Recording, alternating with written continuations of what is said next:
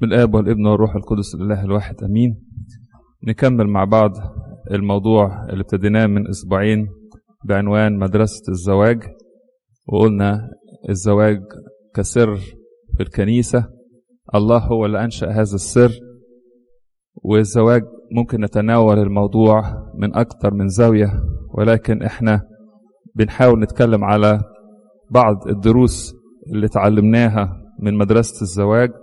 عشان نساعد أنفسنا ونساعد أولادنا أيضا. فاتكلمنا لغاية دلوقتي على خمس دروس. الدرس الأولاني إن الزواج هو قرار الأخطر في حياة الإنسان. دعوة زي بالظبط دعوة الرهبنة أو دعوة الكهنوت حاجة بدون رجعة. الحاجة التانية قلنا الزواج وسيلة وليس غاية مش هدف إن الإنسان يتجوز.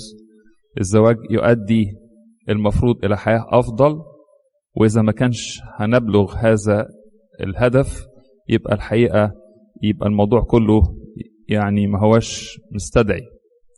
الحاجة الثالثة قلنا إن الإنسان بيتزوج مش شخص بيتزوج باكج على بعضه مجموعة كده من الأمور مع بعضها إنسان اللي بنرتبط بيه ده لظروفه حياته وأسرته وصحته وتعليمه ومادياته كل الحاجات دي إنسان بيقترن بكل الحاجات دي فلازم تبقى في الاعتبار. اتكلمنا أيضا على الدرس الرابع إن في كلمة سر قبل الزواج للنجاح وكلمة سر بعد الزواج. قلنا كلمة السر قبل الزواج هي البحث عن التوافق وبعد الزواج الطريق إلى المت... إلى التعايش والتكيف. قلنا أيضا الدرس الخامس إن فيه دروس في الاختيار السليم فاتكلمنا أول حاجة إن الإنسان لما يتجوز ما يحطش في ذهنه فكرة إن اللي هيتجوزه ده هيتغير. يتغير ولا لأ؟ ممكن. بس ما حدش يعني يلعب قمار بحياته يقول معلش بكرة يبقى أحسن أو بكرة تبقى أحسن. الحاجة التانية هو استعداد الإنسان نفسه على قد ما يكون الشخص مستعد في نضوجه وفي فكره على قد ما اختياره يبقى سليم. الحاجة الدرس الثالث من دروس الاختيار اتكلمنا على بعض الحاجات اللي تساعدنا على رؤية الصورة الأقرب للحقيقة. الناس وهي بتتعرف على بعض بتشوف صورة وبعد الجواز بتشوف صورة تانية خالص. إزاي إن أنا أحاول أساعد نفسي؟ واساعد ولادي بقى خلاص. إن هم يتعرفوا على صورة الشخص اللي هيتزوجوه ده بشكل أقرب للحقيقة فالإنسان ما ياخدش بس بالشكليات يعني. النهاردة هنتكلم على برضو مجموعة من الدروس ونحاول نخلص الموضوع المرة الجاية بنعمة المسيح. الدرس السادس في مدرسة الزواج أن الزواج يساعد على التعفف ولا يغني عن الجهاد الروحي. اللي يظن أن الزواج هيأتي إليه بالعفة بشكل كده تلقائي فهو طبعا غير مدرك بالظبط لماهية السر ده. الزواج يساعد الإنسان على التعفف بس ما يخليش إنسان عفيف. علشان كده الفكرة بتاعت إن في شاب ماشي غلط فأهله يقولوا إيه؟ لو اتجوز هينصلح حاله؟ الحقيقة الكلام ده مش مظبوط. ما بينصلحش حاله. اللي بيحصل إن هو بينضاف إلى مشاكله مشكلة تانية إنه بيدخل إنسانة تعاني معاه لأنه هو ما تعلمش إن هو يضبط نفسه قبل الزواج. عدم ضبط الزواج وعدم تعلم إن الإنسان يعيش في مخافة ربنا مش هيتغير لمجرد إن الإنسان يتجوز. والدليل على كده اللي إحنا شايفينه في الدنيا حوالينا. لا الزواج ولا التقدم في السن يأتوا للإنسان بالتعفف بشكل تلقائي. خلاص اتجوزت خلاص كل حاجة تبقى كويسة. يساعد أيوة ولكن لا يغني عن الجهاد الروحي. الكتاب المقدس بيعلمنا يقول المياه المسروقة حلوة وخبز الخفية لذيذ. هي المية ليها طعم. المية ملهاش طعم. بس المية المسروقة ليها طعم. ليه؟ عشان مسروقة. علشان كده حتة الغموض وال...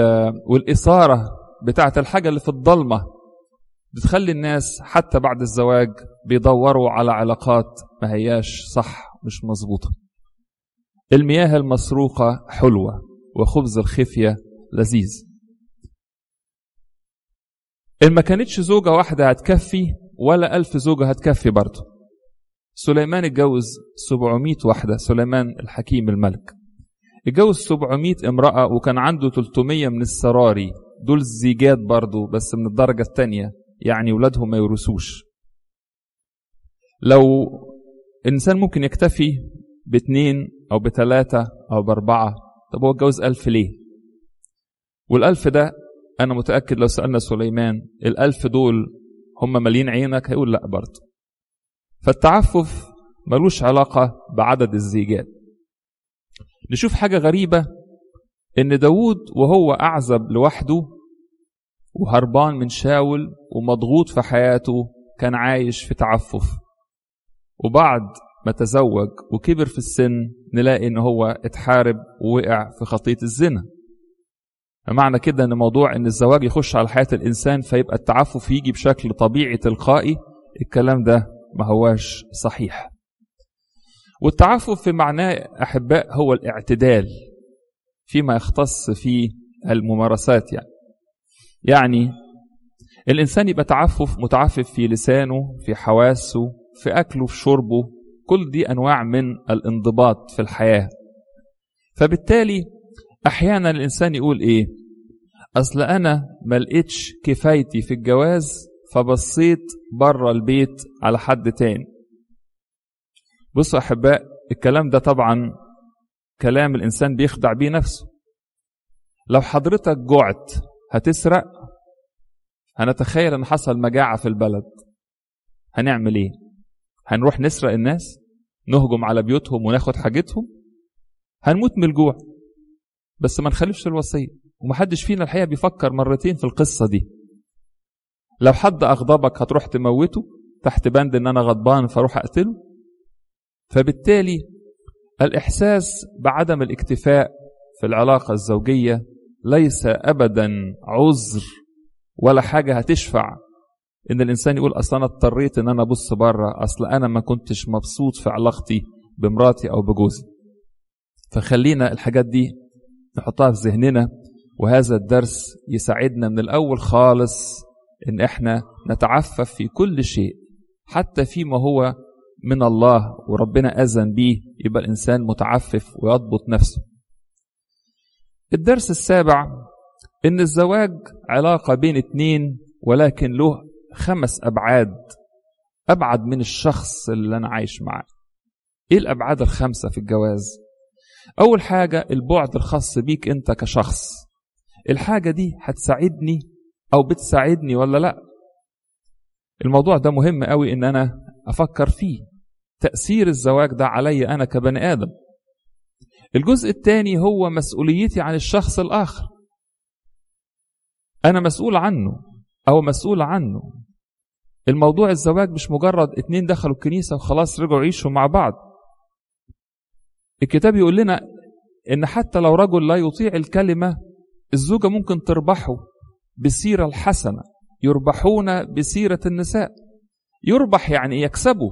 اكسبه لمين اكسبه لنفسه اكسبه لبيته وعياله واكسبه لربنا برضه. فكرة المسؤولية عن الشخص ده أحيانا في وسط المشاكل بننسى إن إحنا هنتحاسب على الناس اللي ارتبطنا بيهم. وما تيجي تقف قدام ربنا لو أنت متزوج واحد من السؤال الأسئلة اللي هنسألها الشخص اللي كان معاك ده راح فين؟ عملت بيه إيه؟ وعملت معاه إيه؟ فده بعد خاص بي أنا وحياتي بتتغير إزاي؟ الحاجة التانية بعد خاص بالشخص اللي أنا ارتبطت بيه ومسؤوليته عنه أمام الله هأعطي عنه حساب. الحاجة الثالثة هو ربنا. العلاقة بين الاتنين فيها الله متداخل من الأول خالص من أول شيء بيحصل في الزواج أن يبقى فيه سر الله متداخل في القصة دي. لا يمكن لا يمكن تفصل ربنا عن علاقتك بشريك حياتك. يقول الكتاب إيه؟ في رسالة معلمنا بطرس كذلك أيها الرجال كونوا ساكنين بحسب الفطنة. الفطنة يعني الذكاء أو التمييز. مع الإناء النسائي كالأضعف معطين إياهن كرامة. وصية للرجل يدي لزوجته كرامة. الرجالة اللي بتهين زوجاتها. هو الحقيقة بيكسر وصية بشكل مباشر أمام الله يعني. قصة بتاعت أصل هي ومش هي الكلام ده كله. ليس لنا عذر. معطين إياهن كرامة. حضرتك بتحترم الناس اللي معاك عشان أنت محترم. فإهانة الزوج أو الزوجة ده كسر مباشر لوصية الله. معطين إياهن كرامة. كالوارثات أيضا معكم نعمة الحياة. بصوا التكملة بقى إيه. لألا أو لكي لا تعاق صلواتكم. يعني إيه؟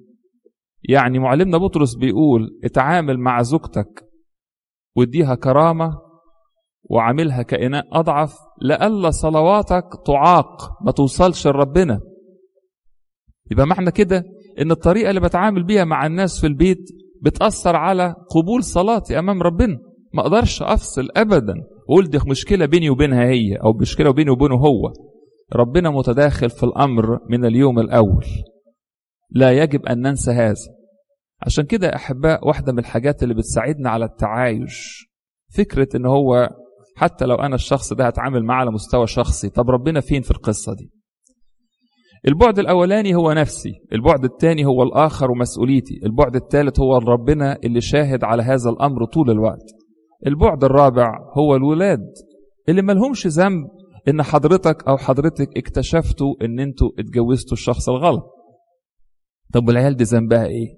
العيال دي اتولدت لقت نفسها في دنيا متوقعين رعاية ومحبة ومتوقعين إن الأب والأم دول يعيشوا مع بعض طالما كان هذا الأمر طبعا يعني متاح وفيه استطاعة.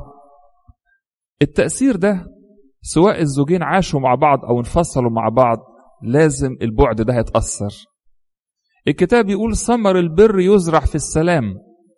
لو في بلد فيها حرب الحرب دي بتخلي كل حاجة في البلد تتأثر. التعليم يقع الصحة تقع الزراعة الصناعة. ليه؟ لأن كل موارد البلد رايحة في الحرب. لا صوت يعلو على صوت المعركة. الشعار الفارغ ده. أحيانا يبقى كده الأمور أيضا في البيت. لا صوت يعلو على صوت المعركة. إحنا في حالة معركة دائمة.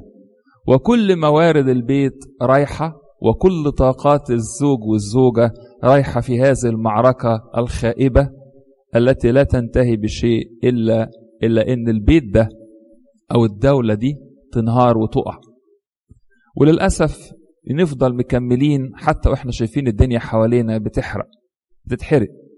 فاكرين ما اتكلمنا على موضوع متاريس الجحيم؟ خلاص حطينا اللك كده قفلنا الجحيم على روحنا وخلي البيت كله يولع مش مشكلة ونقعد طول الوقت نقول هو وهي وإحنا مش شايفين حوالينا إن الدنيا بتنتهي وبتخرب. تأثير الزوج علاقة الزوجين على الأولاد شيء كبير جدا. سواء إحنا شايفينه أو مش شايفينه. اوعى تفتكر إن العيال عشان بتاكل وتشرب وتلبس وتكبر معنى كده إن هم كويسين أو في صحة جيدة وهم بيتفرجوا على المعركة اللي حاصلة دي. كلام بنسمعه أحيانا من الأولاد في الاعتراف بنشوفه في تصرفاتهم يخلينا إن إحنا لازم ننتبه إلى البعد ده في علاقة الزوج والزوجة إن في عيال بتدفع الثمن تتفرج علينا. البعد الخامس هو بعد الكنيسة. والعالم. يعني إيه؟ يعني حضرتك وجوازك بيأثر على الكنيسة؟ أيوه. بيأثر بأشكال كتيرة قوي. إزاي؟ لا يوجد مبشر في العالم أقوى من البيت المسيحي اللي عايش في سلام الله. الناس كلها بتدور على البيت ده. البيت اللي هو فيه زوج وزوجة متعايشين وفيه عيال بتخاف ربنا. والناس يبصوا على البيت ده ويقولوا ربنا حاضر. ده دليل إن ربنا قادر إن هو يغير حياة الناس. البيت المسيحي الذي يحيا فيه خوف الله هو أكبر مبشر والبيت المسيحي بالاسم الذي لا يحيا هذه المخافة هو أكبر عثرة في حياة الأطفال دول والكنيسة والعالم اللي حوالينا. العالم حوالينا دلوقتي بيضيع وقته كله بيتفرج على السوشيال ميديا والحاجات الفارغة اللي بتحصل دي. لما بنشوف تصرفات معينة بتيجي من أهل العالم ما بنستغربش. دول أهل العالم ما يعرفوش غلابة. إيه اللي بيتكلم واللي بيهزر واللي بينكت واللي بيرقص واللي بي بيشتم؟ والحاجات دي فاكرينها إن هي يعني بتخلي الناس تعجب. الناس بتضحك عليها صحيح. لكن الإعجاب ده موضوع على جنب. لكن لو ولاد ربنا عملوا كده وأصبحهم فرجة بالحاجات اللي شبه أهل العالم. إيه اللي يحصل؟ الناس حواليهم بيعثروا الكنيسة كلها بتعثر. يقول لك بص ده إحنا شفنا الخادم أو الخادمة وهم مصورين روحهم على السوشيال ميديا حاجات تكسف. الموضوع مش أنت لوحدك أنت ما أنتش مع نفسك. البيت بتاعك ده أصبح دلوقتي هو سفير عن المسيح في العالم. كم مرة نسمع في الكنيسة حد بيتجرأ على الطلاق لمجرد ما الناس كلها متطلقة. انت ما تعرفش ظروف الناس دي أول حاجة. ولكن الفكرة دي إن أنا حياتي واختياراتي بتأثر على الناس اللي حواليا. زمان لما تكون الناس يعني في أيام معينة كانت الفكرة دي بتبقى يعني نادرة وبعيدة جدا. حاجة كده. دلوقتي ده بقى للأسف شيء بيجرأ الناس. يقول لك وإيه يعني زي ما أحيانا يجي حد يحاول إن هو يقنع الأب الكاهن إن هو وإيه يعني إن أنا أطلق؟ ما كل الناس في الكنيسة كل الناس في الكنيسة متطلقة. كل الكنيسة الناس متطلقة. أنا مش عايز أقول الكلام ده يعني مدى مصداقيته ولكن فكرة العثرة دي لازم تبقى في ذهننا.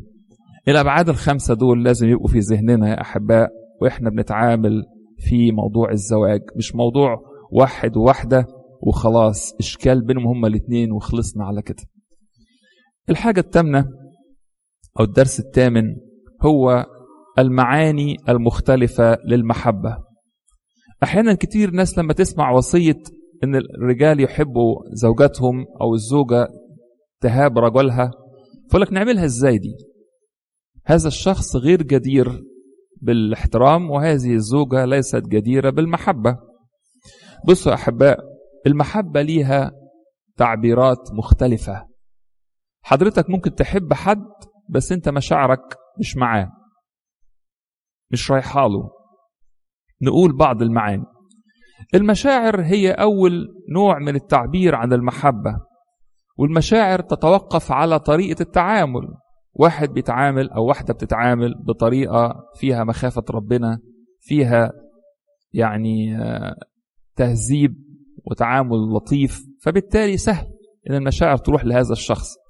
لكن لو أنا بتعامل مع حد وهذا الإنسان يخلو من كل الأسباب اللي تجعلني مشاعريا أقدر أحبه. طب أحبه إزاي؟ والوصية بتقول لي لازم أحبه. نشكر ربنا أن المحبة ليها أشكال تانية ومعاني مختلفة. الحاجة التانية من أشكال المحبة هو الاحترام للآخر.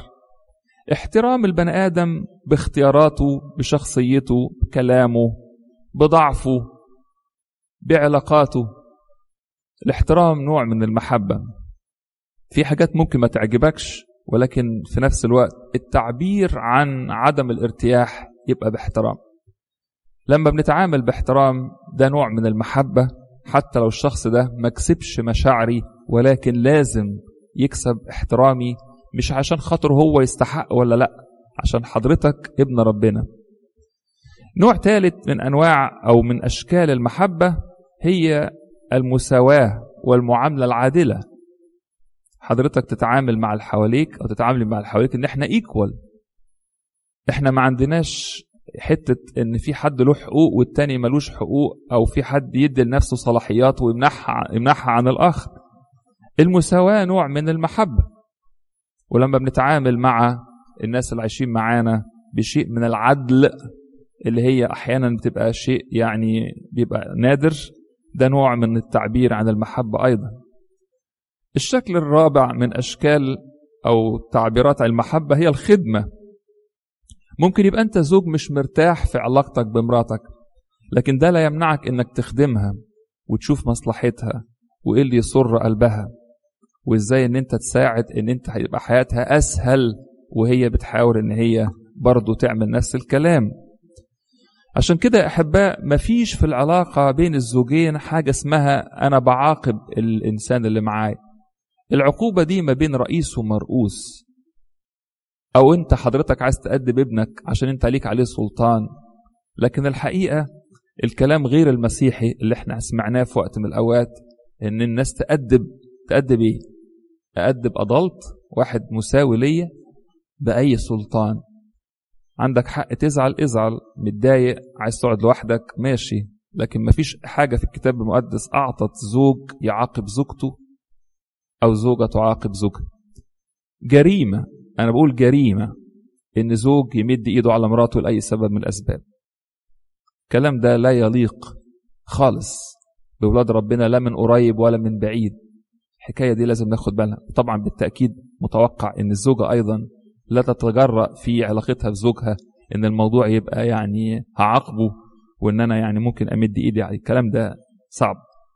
الخدمة شكل من أشكال المحبة وليس له علاقة إذا كانت حضرتك مشاعرك هنا ولا هنا. الحاجة الخامسة هو الالتزام. الالتزام بمعنى إن الشخص ده جوز والست دي مراتي وهيفضل هذا الأمر لغاية لما قابل ربنا بيه. الالتزام معناه إن الإنسان يدرك تماما قدسية هذا الارتباط. مش موضوع أنا بحب ولا ما بحبش بقى. ده في التزام. عشان قدام ربنا هنقدم عن هذا الالتزام هنقدم حساب. الالتزام نوع من المحبة. حتى لو مشاعرك مش رايحة لمراتك ليس لك عذر إنك تبص بره البيت على حد تاني. أو العكس الزوجة ليس لها عذر إن هي تدور على حد تاني. علشان خاطر هي مش مرتاحة في علاقتها بزوجها. كل هذه الأشكال يا أحباء أشكال للمحبة وتعبيرات مختلفة وليها عمق وأمام الله الكلام ده كله ربنا بيكافئ عليه. المحبة مش محصورة فقط في موضوع المشاعر. لو إحنا شفنا السيد المسيح في علاقته بالتلاميذ أو علاقته بالناس كان لما يقعد يرتاح يقعد وسط التلاميذ. مش هيجيب الكتب والفريسيين ويقعد يدردش معاهم مش هيدردشوا مع بعض. لكن على الصليب كان بيخدم خلاص الكل حتى اللي صلبوه. خدتوا بالكم؟ على الصليب بيخدم الكل بدون تمييز حتى الناس اللي هم حطوه على الصليب. ولكن مشاعره أو تكلامه أو ارتياحه في بيت عنيا مع العازر وأختيه مع بطرس ويعقوب ويوحنا وحتى التلميذ اللي بيحبه يوحنا كان له مكان خاص ده شيء طبيعي. يبقى إحنا لازم نتفهم هذا الأمر فيما يختص بالمحبة. اتكلمنا النهارده على ثلاث دروس. أول حاجة الزواج ليس هو العامل الأوحد في تعليم العفة. هو بيساعد على العفة بس ما يغنيش عن الجهاد الروحي. الحاجة الثانية الزواج مش واحد وواحدة. ده خمس أبعاد. نفسي مسؤوليتي عن الآخر. ربنا الأولاد الكنيسة والعالم. وتامن حاجة اتكلمنا الدرس الثامن على المعاني المختلفة للمحبة. قلنا المحبة ممكن تاخد أشكال كتيرة منها المشاعر الاحترام المساواة الخدمة والالتزام.